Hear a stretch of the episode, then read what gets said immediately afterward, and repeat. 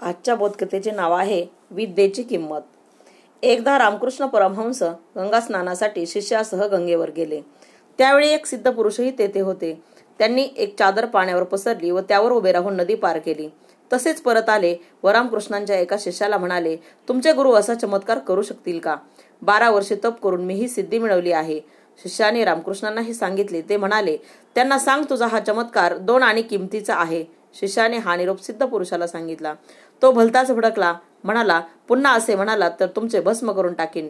रामकृष्णांनी पुन्हा तसेच म्हटलं. तेव्हा प्रत्यक्ष त्यांनाच सिद्ध पुरुषाने त्याचा अर्थ विचारला. रामकृष्ण म्हणाले नावाडी सुद्धा दोन आण्यात पहिलं तिराला नेतो. त्याचा इतरांना उपयोग होतो. पण तुमची विद्या फक्त तुमच्यापुरतीच आहे. ज्या विद्येचा लोकांना उपयोग होत नाही तिची किंमत शून्य आहे. माणसाने आपल्या विद्येचा कर्तृत्वाचा समाजाला उपयोग करून देवा.